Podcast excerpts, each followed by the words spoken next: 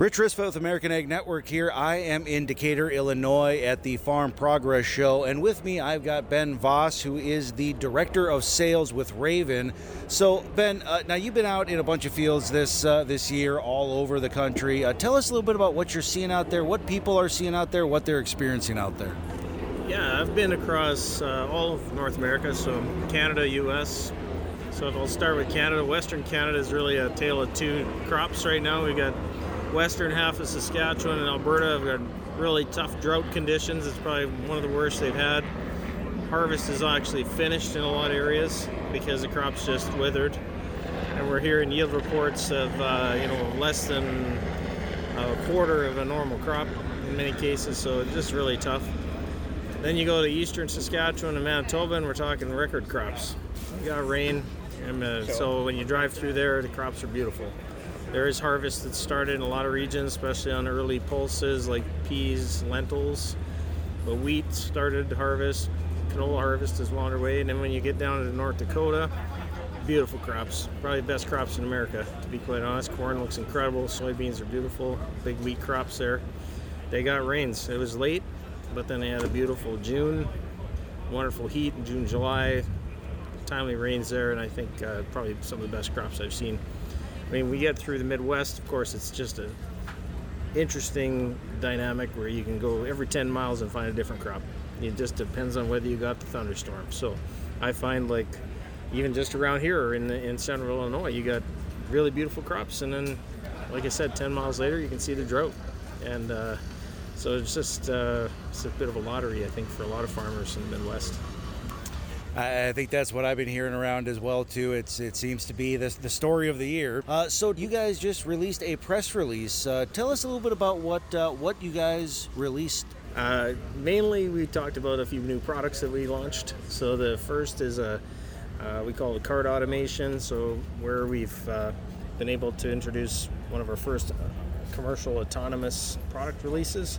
So this is where you can install technology in a tractor and a combine, and when uh, unloading is happening, you can sync the two together. So we've uh, we've had some pretty awesome demonstrations here at Farm Progress over the last few years, showcasing autonomy, and uh, in recent times we've also showed completely driverless autonomy, where you can take somebody completely out of the cab of a tractor and have it drive missions. This year we uh, launched a product where it's called uh, operator assisted autonomy. So there's still somebody in the cab, but it allows the tractor to drive itself supervised by the person in the cab. So where we're getting a lot of interest in that is uh, particularly with farmers who might have somebody who's not very experienced driving tractor. Could be their uncle, could be know, retired uh, individual, could be a teenager. And uh, when you're unloading on the go, it's pretty common to kind of swerve or not quite be lined up correctly with the unloading auger and spilling grain and people get a little bit emotional when that happens, and this is a great way to keep family dynamics intact. So that's one of the real benefits. But we see uh, huge interest in it. It's a very affordable product and uh, works with a wide range of Case IH and New Holland tractors and Case IH and New Holland combines. So it's uh, available immediately. People can order it through their dealers.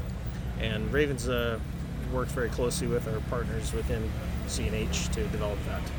Uh, if folks are interested in that, I'm sure they know where to go to get their good Raven stuff. But if they aren't familiar and they've heard something that uh, really is sparking their interest, where should they go? How do they do that? What's the best first step for them to do? Well, uh, all of the Case IH and New Holland dealers in the U.S., Canada, across the world really are uh, where they should go to buy these products with cart automation. Uh, but Raven also has a wide range of other independent dealers as well as uh, dealers that we work with with other uh, manufacturers. So this, these products are specifically available from Case IH New Holland dealers. Then uh, we've also launched some other products at the show, most notably a new electric steering wheel that goes together with our steering and guidance portfolio. So it's a essentially a steering wheel that is a next generation version that replaces uh, a product that we've had on the market for some time, but really dramatically improves the performance of that steering system. And uh, that's an aftermarket steering wheel, so it means it can go in virtually any brand of, of self propelled machine that has a steering wheel already. You can take that out and put this in its place, tie it in with a display GPS antenna and a steering controller, and now you have a fully enabled machine, whether it's a tractor, uh, self-propelled combine, swather, uh, sprayer, anything that needs a steering system, this can be adapted into it. Well, outstanding. Uh, so, Ben, tell us, uh, do you have any final thoughts about uh, about maybe now or going into the near future here of what folks should know? I think just stay tuned and keep an eye on Raven. We've got a lot of uh, products in the pipeline that we're working on. Autonomy is definitely still a big part of our focus and our mission. Uh, but a lot of the work we've been doing this year and next year is going to be tied into the background infrastructure that goes into more and more product releases down the road. So, Well, perfect. Well, Ben, thank you for spending a little time with us today. yep. Have a great day.